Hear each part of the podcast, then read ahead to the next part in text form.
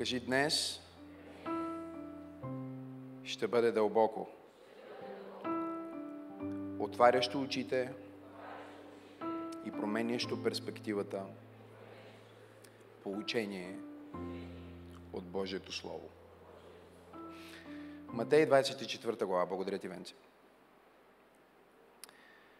И четем заедно от, от първи стих. Получавам ви днес за Божието разписание. Бог също има разписание. Той има график. Определен план, който следва. Ние насърчаваме в нашата общност и като цяло всеки човек да има план. Ако нямаш план, нямаш цел или нямаш намерение, не можеш да постигнеш абсолютно нищо. Ако нямаш план за здравето ти, някой ще планира здравето ти. Някой ще печели от здравето ти. Или по-скоро някой ще печели от болестите ти. Ако нямаш план за финансите си, някой ще прави план за твоите пари, ще взема твоите пари, ще харчи твоите пари, ще планира твоите пари. Иска ми се да ви кажа, че когато вие, когато ние като хора не планираме, всъщност, ако не планираме дадената област, за която нямаме план, остава свободна. Но не остава свободна и именно заради това апостол Яков каза, не давайте място на дявола, но му се съпротивявайте. Как да не давам място на дявола и да му се съпротивявам? Като имаш план за живота си. Има и план за твоето семейство. Има и план за твоето духовно развитие. Има и план за това как ще разпределиш твоето време. Има и разписание за идната седмица. Как всичко, което Бог ми е дал в конференция Пробуждане, ще го използвам от понеделник? Къде ще го вложа? Господ ми посочи, че трябва да обърна повече внимание на семейството си. Може би трябва да планирам време с жена ми. Ало? Кажи, имам план. Важно е да имаме план, важно е да имаме някаква конспирация. Не в смисъла на конспиративна теория, а в смисъла на ясно определена цел, към която ние подхождаме с определени стъпки А, Б, С, Д, с определена стратегия. Ако ние нямаме план, който да бъде в съответствие с Божия план, неиминуемо ние ще попаднем под властта на плана на дявола, защото дявола има план за теб също. Ако не си забелязал, той има план за твоето семейство. Има план за твоите деца. Има план за твоите пари. Всъщност Сатана има повече планове за твоя живот, отколкото дори ти си скроил. Той осъзнава твоята важност. В много случаи дявол осъзнава твоята важност и стратегическа а, ценност за Божието царство повече, отколкото ти самия го осъзнаваш. Той е планирал как да направи така, че да не можеш да идваш на църква в неделя. А ти не си планирал да бъдеш на църква всяка неделя. Той е планирал точно какъв проблем да имаш в събота, точно какво нещо да излезне в петък, точно какво да стане в неделя сутрин, за да не успееш да уловиш това, което Бог има за теб. Но много често ти не си планирал. И за това днес аз бих искал да погледнем Божието разписание и по-точно къде се намираме ние в Божието разписание. Защото ако ние разбираме Божието разписание, тогава ще влезнем в крак с времето. Но не с времето на този свят, не с духът на този свят, не с страхът на този свят, но с онова, което Бог е планирал за всеки един от нас. Бог има цел, Той има намерение, Той има план, Той има ясно разписание, което следва и нищо не може да спре Неговите цели и планове да се сбъднат. Единственото опасно нещо за нас като християни е ако не сме наясно с Неговото разписание – да попаднем в разписанието на Луцифер. или да попаднем в нашето собствено човешко разписание, което да се разминава стратегически с това, което Бог има за нас. И затова той ни казва в книгата Еремия, аз зная мислите, които имам за вас. Аз зная плановете, които имам за вас. Аз имам мисли за мир, а не за зло. Аз имам планове да ви дам добро бъдеще и надежда. Но вие, мои деца, след това отново в книгата Еремия казва, трябва да ме потърсите с цялото си сърце. Когато ме потърсите с цялото си сърце, аз ще ви открия тайни и велики неща, които вие не знаете, защото вие си планирате едно, но аз имам много по-големи планове за вас. Погледни човек до тебе и му кажи, това не е в проповедта на пастора, но Бог го е изпратил да ти каже – и изпратил мен да ти потвърдя, че ти си важен за небето. Ти си от стратегическа важност за Божието царство, за църква пробуждане, за моя живот. Бог има големи планове, големи стратегии за теб. Кажи му, влез в Божието разписание. Матей 24 глава, 3 стих ни казва, и когато седеше на Елионския хълм, учениците дойдоха при него насаме и рекоха, кажи ни кога ще бъде това и какъв ще бъде белегът на твоето пришествие и за свършекът на века. А Исус в отговор им каза, пазете се да не ви забуди някой – защото мнозина ще дойдат в Мое име, казвайки, аз съм помазаника. И ще забудят мнозина.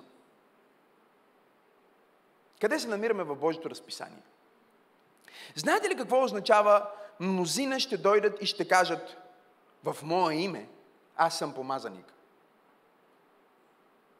Нека да ви кажа какво не означава, за да тълкувате Библията правилно. Не означава, че един проповедник ще дойде в името на Исус Христос и ще каже, че е помазан. Но означава, че хора в света ще се представят за Христос. Христос като име е Исус.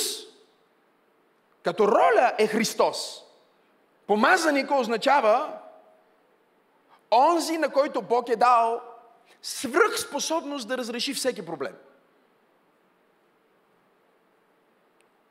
Исус означава спасение. И той казва, много ще дойдат и ще кажат, аз съм спасението.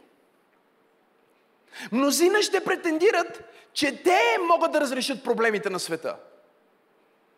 Внимавайте да не им повярвате, защото те идват за да ви забудят. Когато някой казва, че има само едно спасение и след това каже, каквото и да е, той е обладан от духа на Антихрист. Затова аз не харесвам да гледам телевизия, защото много често започнах да чувам, че единственото спасение което е теологичен термин и е името Исус.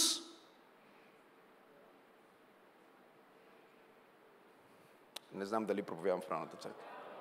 Се намира в определено нещо.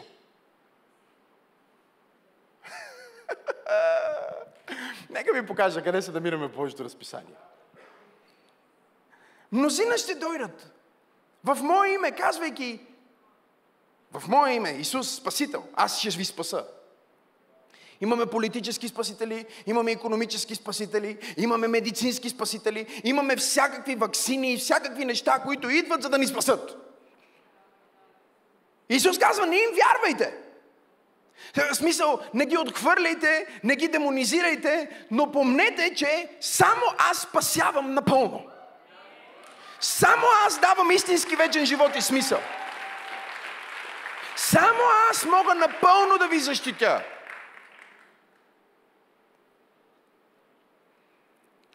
Това послание е много важно послание, защото ако християните не разбират този пасаж тук, те са буквално готови да бъдат част от системата на Антихрист. Мога ли да проповядвам днес?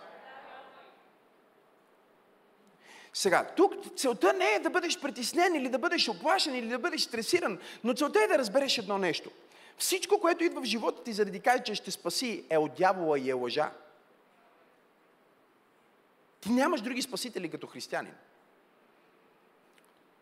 И понеже не искам да звучи конспиративно или хипер-мега радикално, ще дам друг пример от примера, за който всички вие си мислите. Ако ти кажеш, аз имам физически проблем с здравето, и доктора ми казва, че ако стана веган,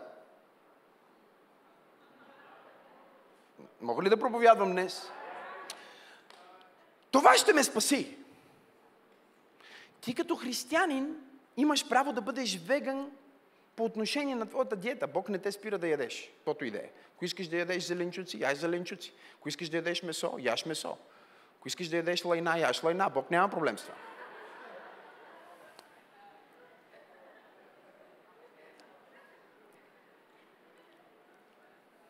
Момента, в който обаче ти спираш да бъдеш Христов ученик, е момента, в който се наричаш веган.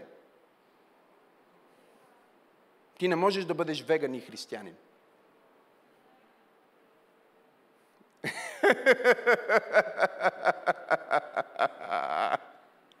Ти не можеш да бъдеш веган и християнин.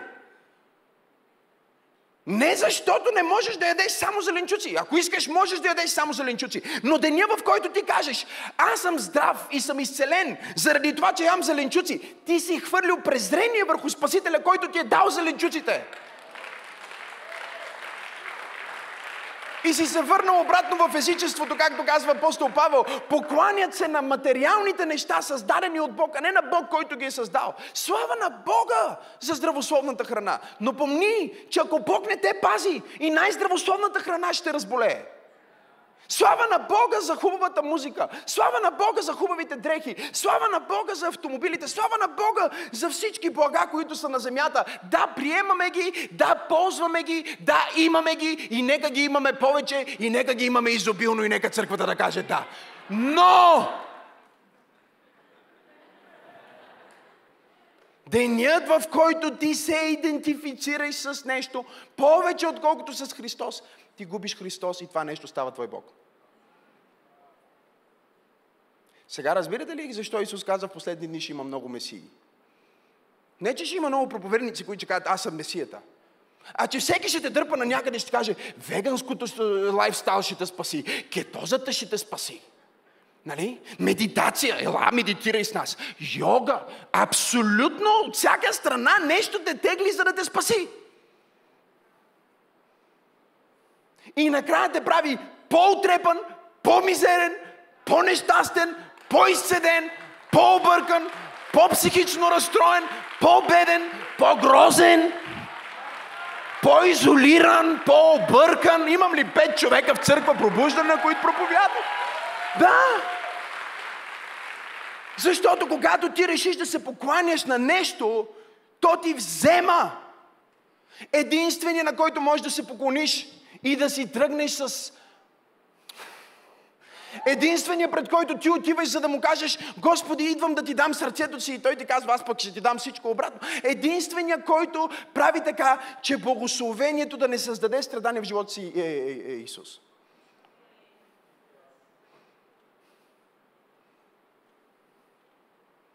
Това е проблема. Когато ние очакваме някакъв политически, някакъв политически месия, или когато слушам дори някои християни как говорят за определени политически формации или партии, аз се отвръщавам, защото осъзнавам, че тези християни първо са изключително духовно неграмотни, второ са абсолютно невежи по отношение на ескатология и трето са част от новата система, която идва, която не е Божията система. Те мечтаят за някакво политическо управление, което да разреши всички проблеми. Няма да дойде такова. Те мечтаят за някакви неща, които те, пред, пред, те си представят някаква утопия, която да се случи на земята, която Библията ни казва, че няма такава утопия. Ако можеше да има такава утопия, Исус нямаше да умира на кръст и нямаше да ни обещава ново небе и нова земя. В най-добрия случай ние можем да изберем хора с добри намерения, но не можем да изберем добри хора, защото няма такива. Ма ти си знаеш колко ти си добър. Откъде знаеш, пасторе, че няма добри хора? Ми, защото познавам себе си, например. Да, колкото и да си добър, колкото и да се молиш, подлежиш ли на изкушение? Говори ми. Има ли зло в тебе? Говори ми. Кой е единствен може да се справи с това зло? Ти ли? Ти? Ти ли? Да. Когато си говоря с моите приятели, от които, които са от индустрията на себе помощ, в която и аз работя също, често стигаме до този разговор. Защото те взимат всички принципи, които ние преподаваме и ги преподават като че ли седно те са ги измислили. Страшно плагиатство, отвратително. Взимат Библията, махат само Бог отвътре. Взимат Евангелието, махат само името на Исус, слагат си своето.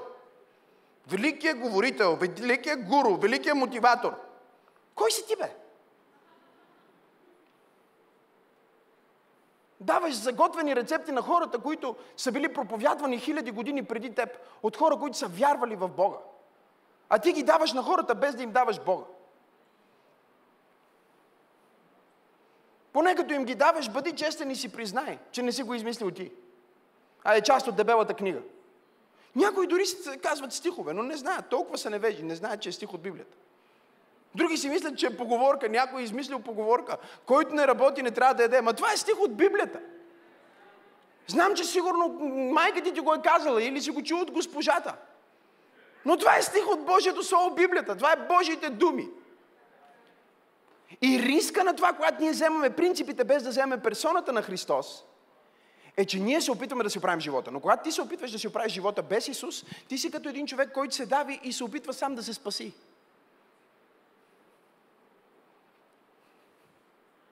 Мога ли да получавам Божието Слово? Искам да видим къде сме в Божието разписание. Мнозина ще дойдат в мое име и ще се претендира, че са разрешението. Сега, какво означава, пасторе, това, което ти казваш? Защото аз съм вегетарианец като Левон.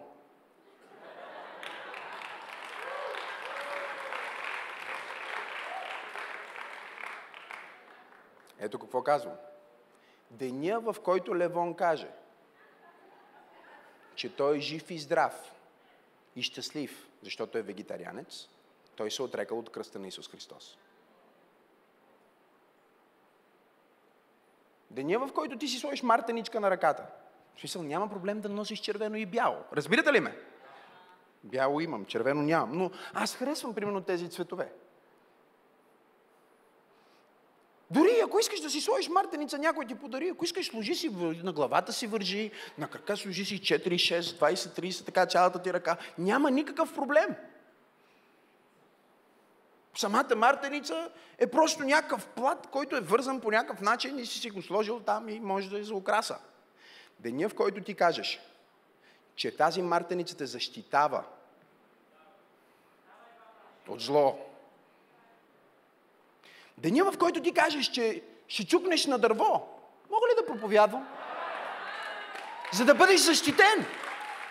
Защото ние живеем в християнска държава. Аз бях с един човек наскоро и той а, нали, нещо каза и той чука. Викам, на кой чукаш, бе?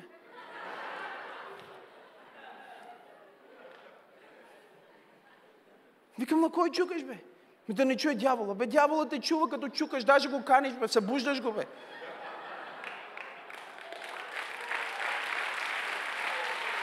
Не се отрича от защитата на Исус Христос, за да имаш защитата на суеверието. Знаеш ли какво значи суеверие? Да вярваш на всички месии вместо на Исус. Спасение в веганството, спасение в йога, спасение в а, медитация. Нито физическото упражнение е вредно, нито медитацията е нещо погрешно, нито да носиш някакъв червен или бял конец е грешно или ще ти прокълне живота, но със сигурност в деня, в който ти си помислиш, че заради това нещо ти си жив, ти си се отрекал от Твореца. И днес ние живеем в свят, който се отрича от Христос всеки ден. християни, които се черковат в православната църква всяка неделя и цяла седмица чукат на дървета, носят мартеници, сол и пипер ръсат. Те са готови за антихрист. И ще бъдат готови да му се поклонят. Пастири, които се включват, за да говорят на хората да се вакцинират.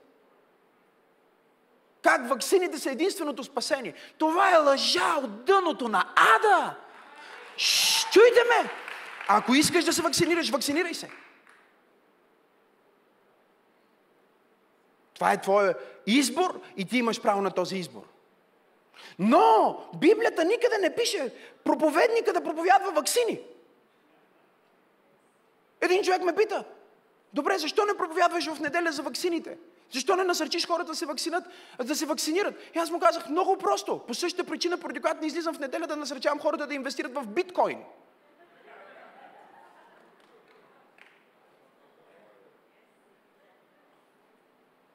Защото биткоин не може да ги спаси. Ваксините може да им помогнат, може и да не им помогнат, но със сигурност няма да им дадат вечен живот.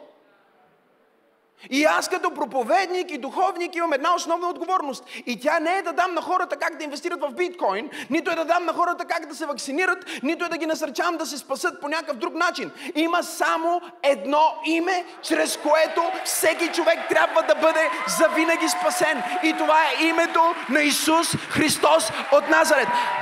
Ако признаваш Него като твой Господ и Спасител, можеш да ползваш всичко. Но не дай да даваш почет и слава на нищо, освен на Исус Христос. Защото ако ти живееш, пастири бе, излизат и проповядват на хората да се вакцинират. Аз не проповядвам да се вакцинираш или да не се вакцинираш. Ако искаш да се вакцинираш, вакцинирай се. Ако не искаш да се вакцинираш, не се вакцинирай. Ако ще се вакцинираш, защото умираш от страх от смърт, ти вече си мъртъв.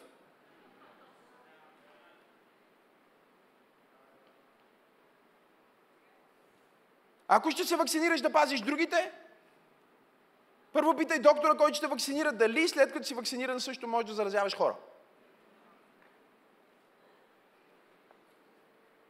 Защото накрая какво излиза? Вакциниран или не, може да се разболее. Вакциниран или не, може да предаде вируса. Нали? Вакциниран или не, може да има антитела.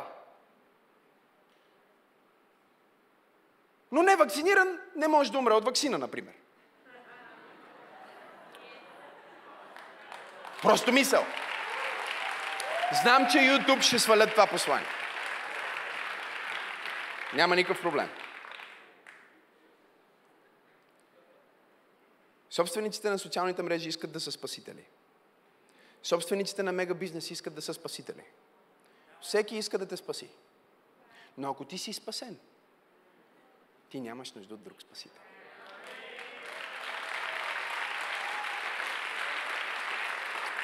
Сега, означава ли това, че ние сме против, например, а, веганската диета? Не.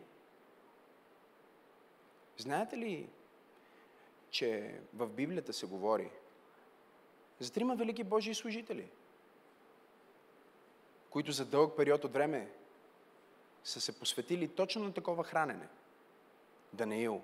Нарича се Даниилов пост. В който не са пиели никакъв алкохол също. Защото ето вижте ги всички невероятни християни, които постят и, и си пиват. В Библията няма такъв пост, в който постиш и пиеш алкохол.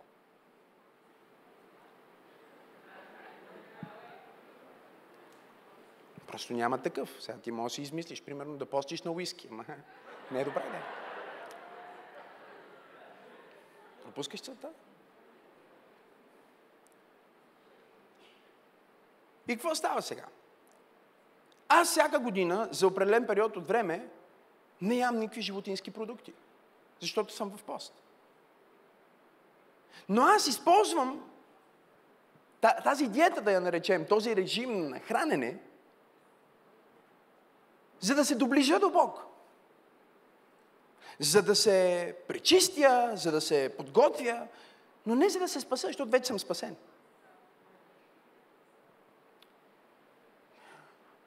Преди години говорих с една жена, която имаше здравословни проблеми.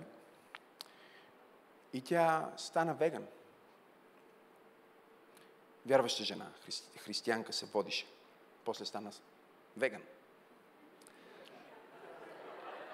Не, не, нека да го обясня пак. Ти не можеш да бъдеш християнин, ученик на Исус Христос и да бъдеш, например, против ЦСК. Много ще ви разочаровам днес. Или за Левски. Не можеш. Ти това пристрастие нямаш право да го имаш. На ниво за палянко ти не можеш да бъдеш. Знаеш ли що? Защото на ниво за палянко ти трябва да намразиш други отбор. А пък ти трябва да искаш всички да се спасат.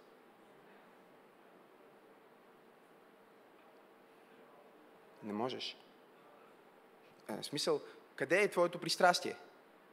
Всички ние сме пристрастени на едно или друго ниво. Има четири нива на пристрастие. И малко повече, но да речем, че са четири. Да ви ги разкажа ли? Първото ниво е безпристрастен. Това е човека, който прави нещото просто заради ползата, но не му по какво ще стане или няма да стане. Разбирате ли? Например, отива на матч. Дали играят Реал Мадрид и Ювентус, Левски или ЦСК, него не го касае. Той не отива, защото е за някой отбор. Той е какъв? Без пристрастен. Той отива за просто да гледа матч. Гледа му се матч. На него не му по кой ще спечели. Ако го попиташ дали е за Левски или ЦСК, него не го касае. Той не отива, за да вика за някой. Той отива просто за да гледа матча. Който и да победи, той човек е окей. Okay. И той е безпристрастен. Това означава, че той може да има определено ниво на преживяване в матча, докато го гледа. Което обаче не е най-високото ниво на емоция. Защото отива другия, който, например, е фен. Тук ли сте?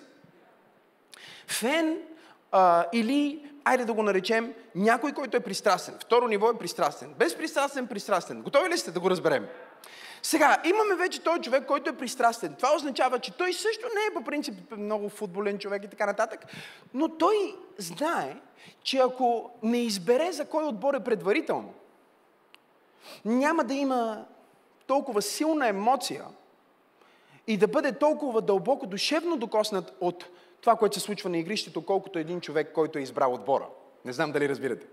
Например, заради това, когато аз отивам на матч, аз винаги си избирам отбор. На мен не ми пука в реалния живот кой ще спечели, но в тези 90 минути, в които съм там, или го гледам по телевизията, аз казвам, за кой съм аз. И понякога, когато не знам за кой съм, ги избирам като жените на цвят. Просто, примерно си казвам, на тия екипите ми харесват повече. Сериозно. Казвам, аз съм за тези. Сега, какво означава това за мен като пристрастен? Това означава, че ако моя отбор вкара гол, аз ще викам, е, юпи. Но ако им вкарат гол, ще ми стане малко гадно. Така че пристрастието е първата стъпка към позитивна или негативна емоция. Но понеже аз не съм фен, а съм само пристрастен в 90-те минути, когато свърши матча, дори моят отбор да е изгубил, малко ще няма да ми е много готино, но по никакъв начин това няма да рефлектира на реалния ми живот, защото това не е моят живот. Но има трето ниво, което е вече фен. Кажи фен. Например, има хора, които са фенове на определен отбор и те ще отделят 40... Те, те не гледат матч от къщи. Те ще отделят 45 минути да пътуват до стадиона. Днеска няма ли матч, бе? Днеска има матч на Левски ЦСК. Има, нали? Правилно ли знам? Затова няма някои хора на църква. Сега. Пастор Макси. Върни се в побода. Фен, знаеш ли какво значи? Фен значи, че той ще отдели 45 минути да ходи там. Ще даде пари за билети. Ще трябва да седне в конкретна ложа. Какво означава това вече за него? Това означава, че значителна част от живота му извън мача влияе, е повлияна от това, което става в тия 90 минути. Когато има гол за неговия отбор, той се радва повече от безпристрастния и пристрастния, защото той е инвестиран буквално с живот в това нещо. Сега той като инвестиран, той трябва да, примерно, ако от ЦСКА трябва да носи червено, не може да си сложи синьо, например. Гардероба му вече започва да се определя от това на какво е фен. Той е фен на този отбор, значи ще носи червено, ще вика за неговия отбор. Ако не дай си Боже, неговия отбор изгуби, той ще плаче. И 45 минути пътувайки към вкъщи ще му е гадно, ще си включи телевизора, за да гледа и да се дразни от вкъщи на това, което репортерите казват за неговия отбор. Според него като фен, други отбор са лоши. Той не ги харесва тях. Той не може да ги харесва. Няма как да ги харесва, защото те не са от истинските. Неговият отбор е единствения истински отбор. Той е фен. Вече отиваме на четвърто ниво. Четвъртото ниво е запалянко.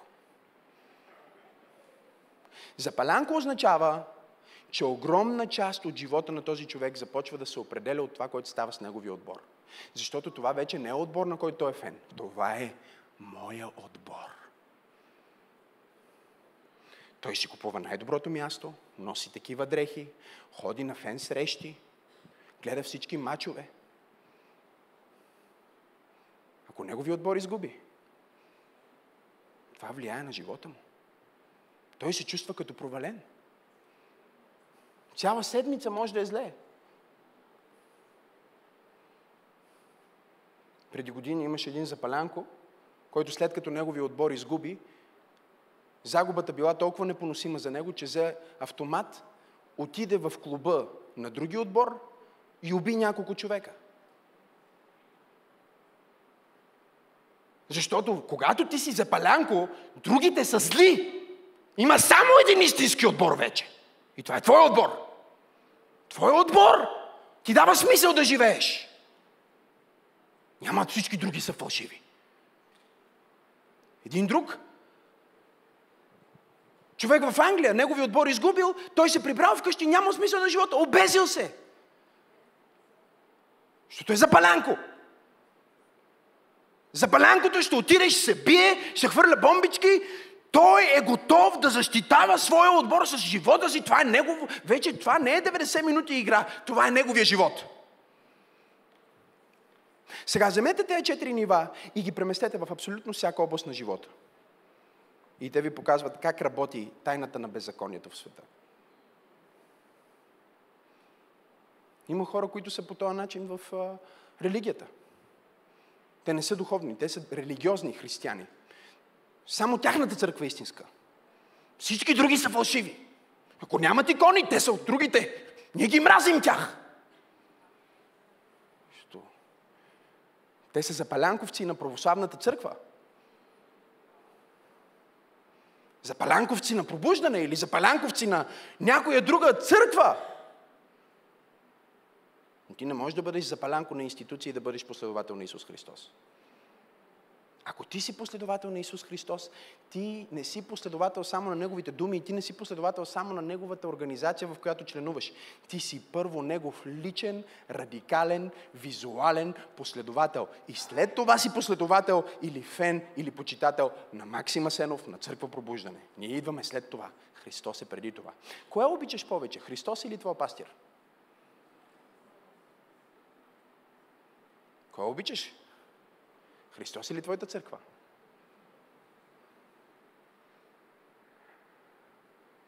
Знам, че сигурно няма никога да чуете православен свещеник или друг проповедник да каже нещо такова в църква.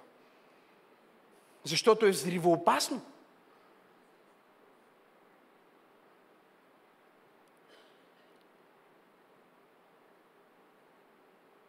Фанатик ли си? по отношение на веганство, пари, слава или нещо друго в света, нямаш право. На какво ниво си пристрастен към тази земя?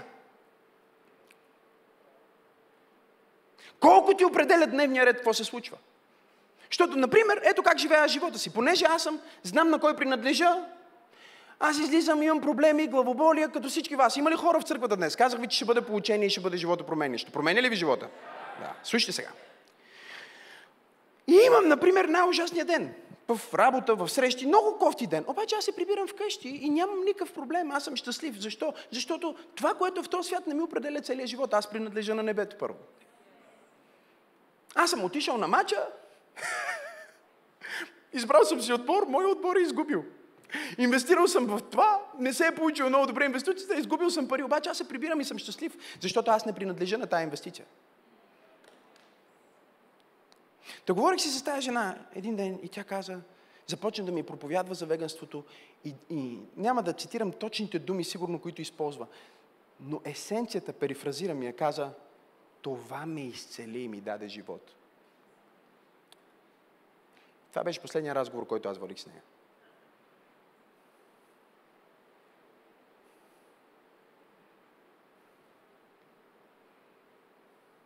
Имаш ли други спасители, освен Исус? Фалшиви са. Ще ти отнемат повече, отколкото ще ти дадат. Виждате ли, че сме в това време, за което Исус говори? Виждате ли, че сме точно в това разписание? Вижте, той продължава, той не спира и казва, ще чуете за войни и слухове за войни. Чуваме ли за слухове? Но внимавайте да не се смущавате, понеже тези неща трябва да станат. Но това още не е свършекът. Погледни човек да му кажи, това не е свършекът. Днес просто реших да проповядвам, да получавам Библията в църква пробуждане и на хората, които ще слушат това послание и наистина да наритам всички фалшиви религии, всички псевдохристиянски вярвания и да ги наритам толкова мощно, че да ги прогона от главата ти и сърцето ти, докато само Христос остане. Защото само Христос трябва да остане накрая.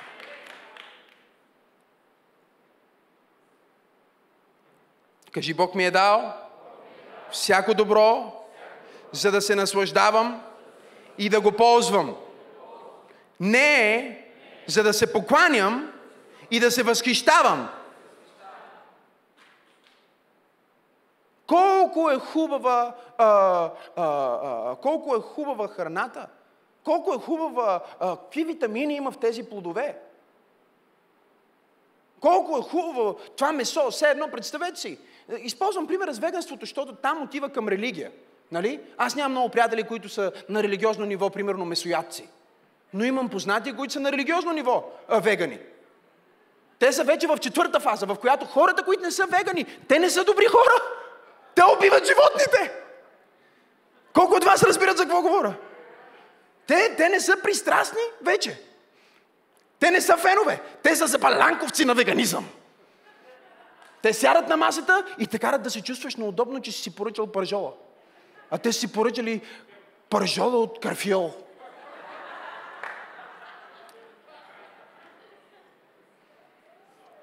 Карате да се чувстваш зле. Има християни, които да карат да се чувстваш зле. Защо не се молиш като тях? Мога ли да проповядвам? Ами, пасторе, може ли любовта да се превърне в пристрастие и в зло? Не Божията любов.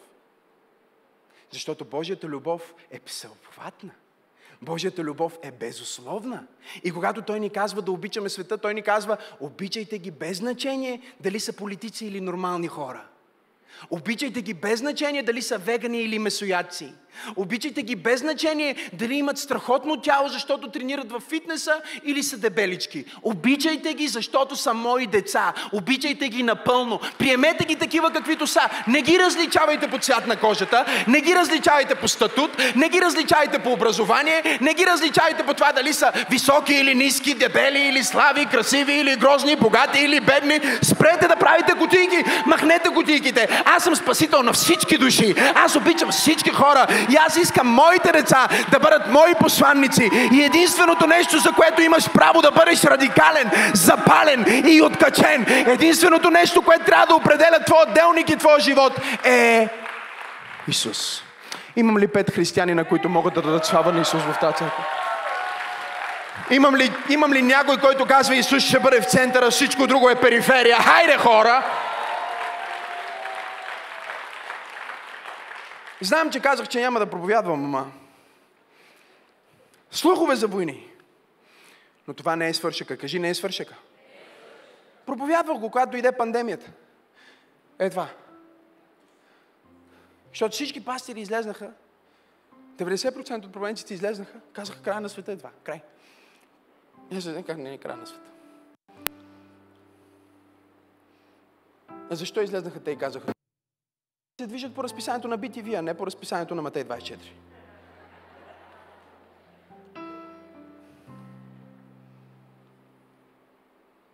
Разписанието на Матей 24. Сега ще ви покажа. И ще ви покажа какво трябва да направим. Защото тук Бог не ни казва, леле, гледай това, леле, колко е страшно, виж го това. Е, това не е за да те оплаши, това е за да ти каже, всичко това е нормално, бе. Той Исус ни предупреди, че ще стане така, спокойно. Света е откачил, важното е ние да не откачим с тях. Света е затъмнял, важното е ние да не затъмнеем. Защото ще видите народ против народ и царство против царство. Случва ли се това? Говорете ми. На разни места ще има глад и трусове. Случва ли се това? Говорете ми. Но всичко това ще бъде само началото на страданията. Не е края, само началото. Тогава ще ви предадат. Знаете ли защо ще ви предадат? Защото не искате да имате друг спасител.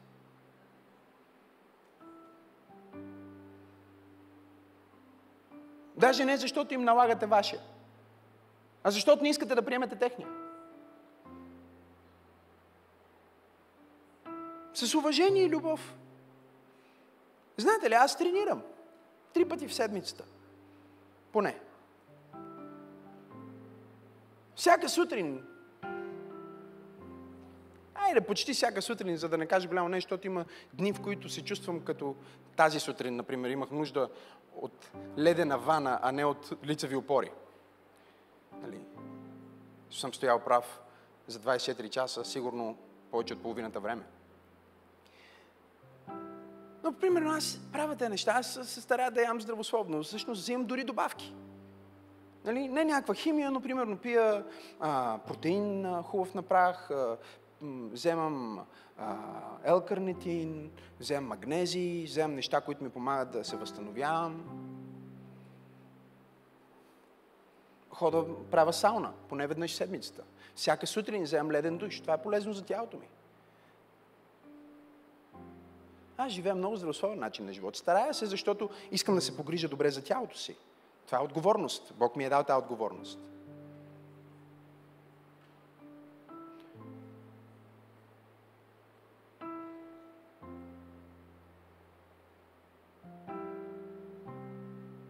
И във всичко това, правейки всичко това, аз осъзнавам, че ако тази сутрин той не ми беше дал дъх на заем, отново, няма значение колко тренирам. Няма значение, че ям здравословно. Колко здрави хора умряха? И веганите умират. И не се прераждат в по-хубава форма. Директно отиват или в ада, или на небето. Според зависи колко дълбоко са се покланяли на веганството си. Не казва, това е месоядна църква. Не, бе. Казах ти, сега ще видите. Ние постим често. Знам, че на повечето от нас не ни личи, ама това е, защото мина лятото. Сега ще видиш началото на годината как влизаме в пост и цялата църква всички ще изпилим. Умишлено създавам болка и натискам в тия области, защото ако ви го преподавам без пример, вие ще намерите извинение да се покланяте на нещо друго. Опасността на поклонението и пристрастието е, че това, към което си пристрастен, е част от системата на Антихрист, която той ще използва, за да въведе света в нов ред, който не се покланя на Исус, а се покланя на Него. Духът на Антихрист действа в света още от библейски времена. Това е което Библията ни учи. Личността на Антихрист още не е. Винаги има някога. Първо беше папа Йоан Павел II. Той го няма. После беше следващия папа. Той отстъпи. Появи се Франциск. Сега Франциск е антихрист. Бил Гейтс е антихрист. За някои българи са сигурен, че сигурно Бате Бойко е антихрист. Невежество.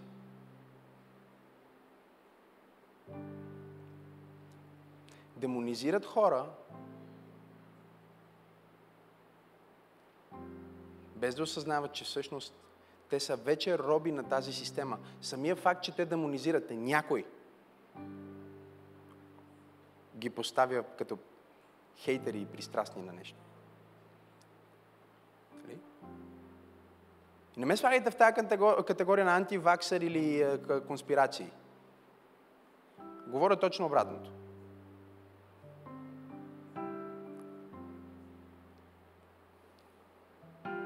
Казва, има чип в ваксините и ще проследят. Ти буквално държиш в ръката ти чип, с който те следят навсякъде. Чип има в ваксините.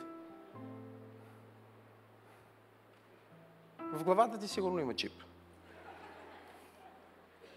Нарича се чипа на глупостта.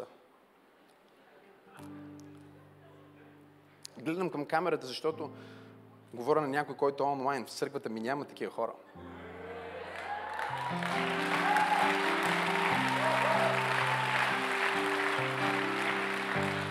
Вика, искат да вакцинират, за да те следят. И той го пише от телефона си. О, Господи. Не сме против нищо и никой. Но на нищо не се покланяме. Само на Исус. И ако Исус ти каже, знаеш ли, ще бъде добре за теб, или лекарът ти каже, ей, ще бъде добре за теб, а, да спреш да ядеш месо. Имаш някаква бактерия или нещо в корема и ако не ядеш месо, това ще ти помогне много. И ти спреш да ядеш месо или станеш веган дори. Няма проблем в това. Страхотно, ако това е за тебе, слава на Бога. Ма аз знам хора, които, примерно, им се казва да ядат повече месо. Например, на жена ми докторите, винаги, когато си прави каквито и да изследване, казват, трябва повече месо да ядете. На мен ми казват, трябва да намалите. Нали, разбирате ли? Смисъл, по този начин работи. И тук аз взимам тази инструкция, защото ако е наука, е наука, ама не е спасение. Не е теология, нали? Когато науката започне да използва богословски думи, като например спасение, не ми е окей. Не ми е окей. Защото това спасение не е, не е истинско, фалшиво е. И винаги има някаква цена. Но то е безплатно, бе. Притеснявам се от безплатни неща аз. Ние сме църква, тук не ни е безплатно, че се събираме. Безплатно. Когато продуктът е безплатен, ти си продукта.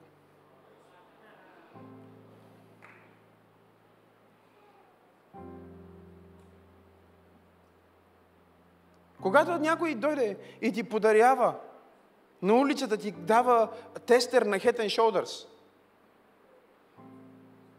И безплатно ти дава, да може да се къпеш.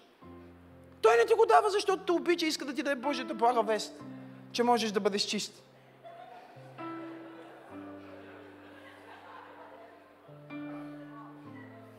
Той ти го дава с една много семпла цел. И тя е да отидеш да си купиш цялата бутилка.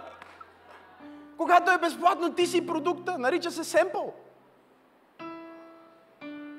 Лели, в този магазин колко му обичат. Купих си едно парфюмче, те ми подариха 4 тестера, за да купиш и другото. Отидеш в магазина, дават ти безплатно сирене. Защо?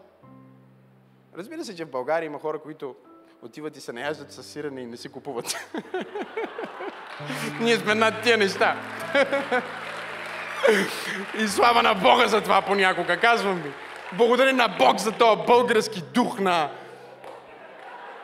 няма да се мина. Е, това казва духа на българина. Няма да ме прецакате. Кажи слава на Бога, че сме българи. Кажи го! Слава на Бога, че сме българи. Но защо, бе? Вие сте най... Се, много лошо. Вие сте най-бавните по вакцинация. Защо да е лошо, бе?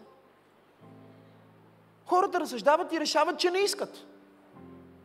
Решават, че не искат. Значи е лошо, че не сме като всички други. Ми, пък за нас може и да не е. И какво става? Всички, които не влизат в този кюб, те са лоши. Те са опасни. Те не могат да пазаруват. Те не могат да влезат в магазина. Те не могат да пътуват свободно. Сега, ваксината не е белега на звяра. Дишай дълбоко. И ако се вакцинираш, няма да отидеш в ада. Дишай дълбоко. Но този метод на работа преди 2000 години е написан от Свети Йоанн като конкретния начин, който Антихрист ще използва, за да преследва и да унищожава църквата и да контролира света. И докато това не е свършикът, и тези вакцини не са белега на звяра, всяко нещо, което се налага за да разделя хората, всъщност е духът на Антихрист. Има църкви днес, които са под духът на Антихрист. Някой ми изпрати съобщение, една от най-големите църкви в Германия. Не позволяват на хора да влизат без вакцинационен паспорт. В църква. Не ги пускат.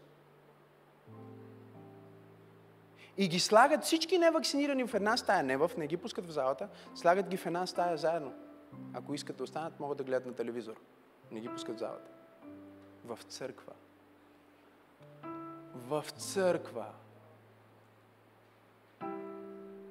Знаеш ли какво значи църква? Църква значи, че ние, например, вярваме в тради... традиционното семейство. Но ако ти си гей и дойдеш, ние няма да те изгоним.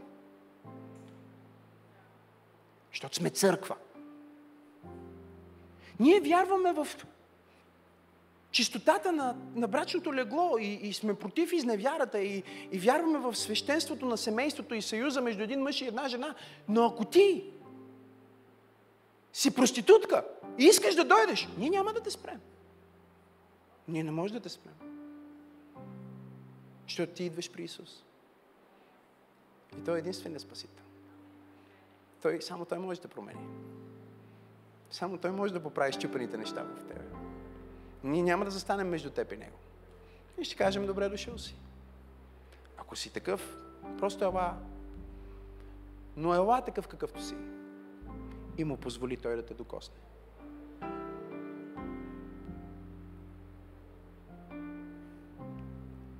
Сега, той одобрява тия неща.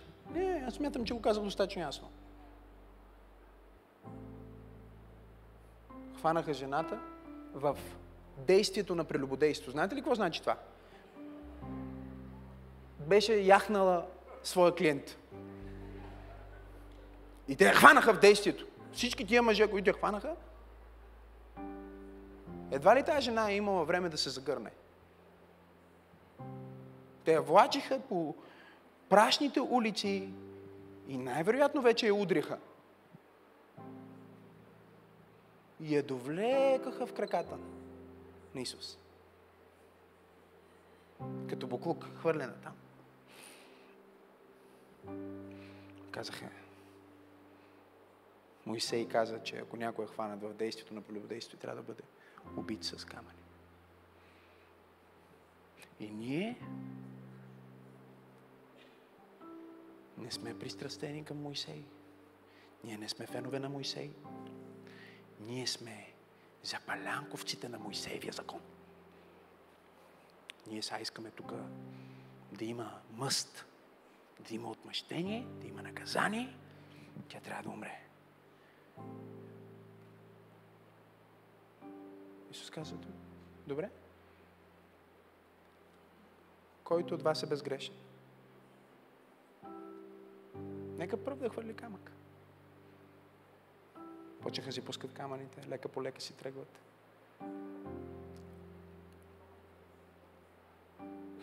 Голата засрамена, оплашена жена стои в краката на Исус. Той не я спира. Да се докосне до краката.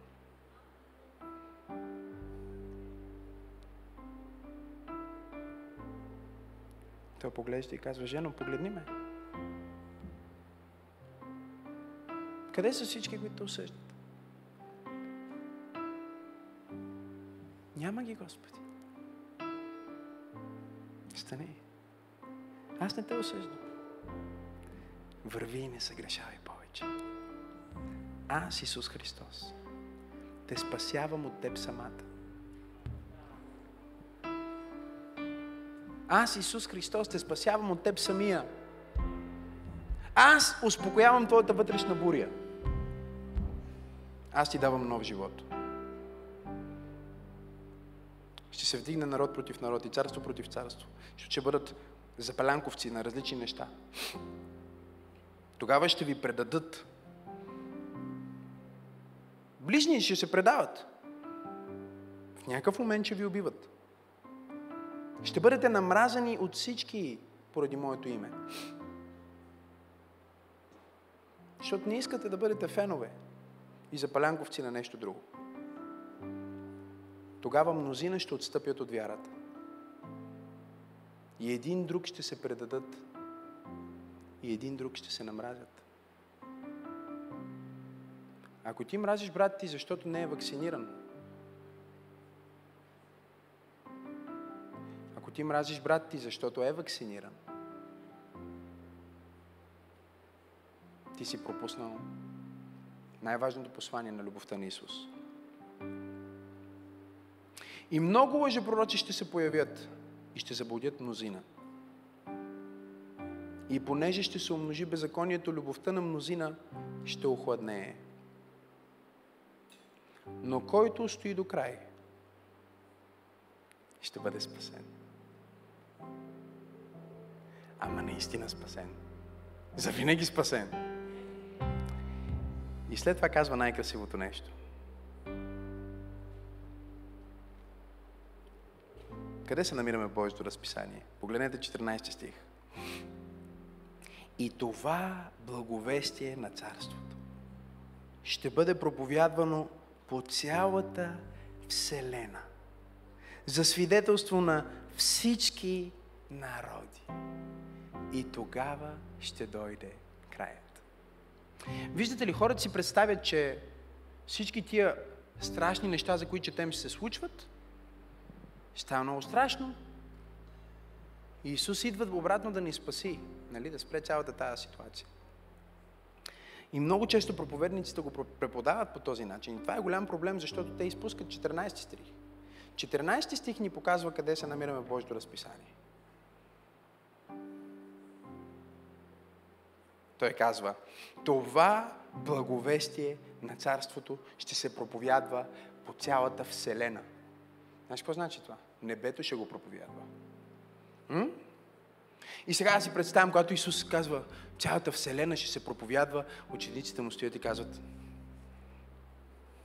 какво значи смисъл? Как така? Във въздуха ли ще смисъл? Къде е в Вселената по Те не могат да си представят, че ще има сателити. Те не могат да си представят, че ще има интернет. Те не могат да си представят, че на живо в момента ще могат да бъдат стотици и хиляди хора от целия свят, които да слушат Божието Слово. Но Исус каза, моето Слово, това благовестие на Божието Царство, че аз съм единствения Спасител, че аз съм единствената надежда на света, че само аз изкупвам греховете на хората, че само аз ги променям отвътре навън, че само аз съм вечната надежда това благовестие на Царството ще бъде проповядвано до края на земята във всяка област, на всяко ниво ще бъде прокламирано. И тогава, тогава аз ще се върна. Нека ви кажа това в, в завършика на моето послание. Исус не се връща за оплашена църква. Тая църква, за която той говори, е църква, която казва, ще ме преследваш, защото съм християнин? Окей, преследвай ме. Аз няма да спра да бъда. Няма да ми дадеш да пазарувам в магазина. Спокойно, аз знам как да вярвам на Бог също. Аз знам как да вярвам на Бог, да ми напълни хладилника.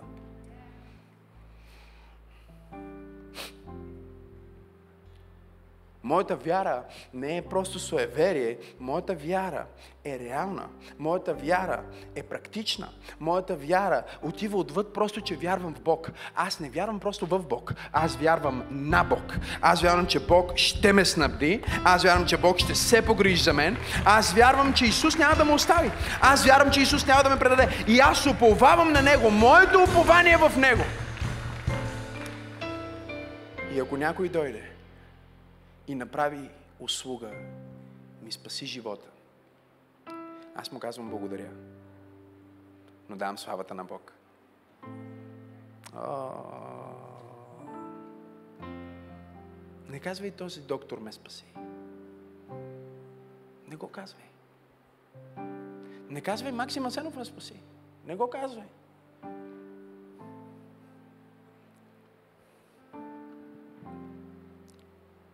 Кажи слава на Бога. Този лекар беше употребен от Исус. Ама той дори не вярва. Еми, не вярва, ма... Кажи слава на Бога. Този Максим е бил употребен от Исус. Не, той не, го, той не ми е променил. Някой хора казват, ти ми промени живота. Не, бе, човек, аз моят живот не мога да си променя, твой ще променя.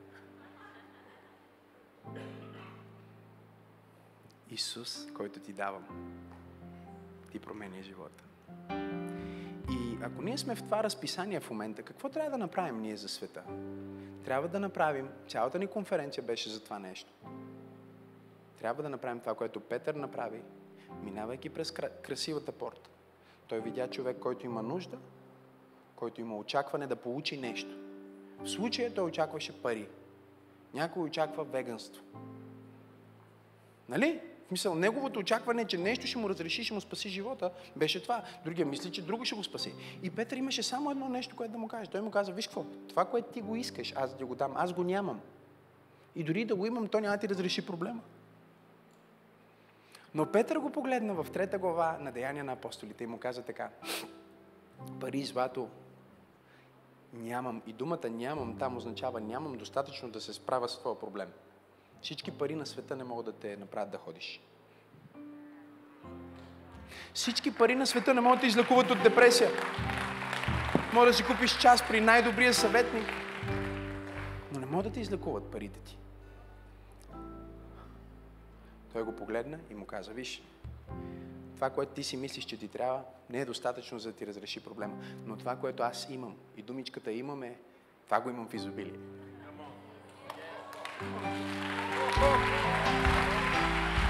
Имам доста от това. Това, което имам, това ти давам. В името на Спасителя Исус. Стани. И е толкова красиво, защото този човек нямаше достатъчно вяра да се изправи. И Библията ни казва, че Петър и Йоан се протегнаха хванаха и го вдигнаха. Какво ще направим ние? Ние сме в Божието разписание. Ние ще вдигаме хора. Ще ги дигнем от немощ. Ще ги вдигнем от самота. Ще ги вдигнем от депресия. Ще ги вдигнем от бедност. Ще ги вдигнем от болест. Ще ги вдигнем от фалшива религия. Ще ги вдигнем от своеверие ние ще се протегнем към тях и ще кажем това, което имам в изобилие, това е което ти давам. Аз ти давам Исус. И не само ти го давам на думи, но аз съм готов да се протегна с физически, с сърцето си, с ръката и да те хвана и да ти кажа, ходи с мен сега с Той Исус. Виж как Той Исус ще те направи да ходиш. Виж как Той Исус ще те направи да тичаш. Виж как Той Исус ще те направи способен да правиш това, което сам не си способен да направиш. Хей, hey, толкова се радвам, че гледаш съдържанието на Църква Пробуждане в YouTube. Аз съм пастор Максим и искам да те насърча да се абонираш към канала ни, за да не пропускаш нищо от невероятното съдържание, което качваме. Дай един палец нагоре и ако искаш, можеш да ни подкрепиш с твоето доброволно дарение. По този начин ни помагаш да донесем посланието на любов и надежда до повече хора, точно като теб.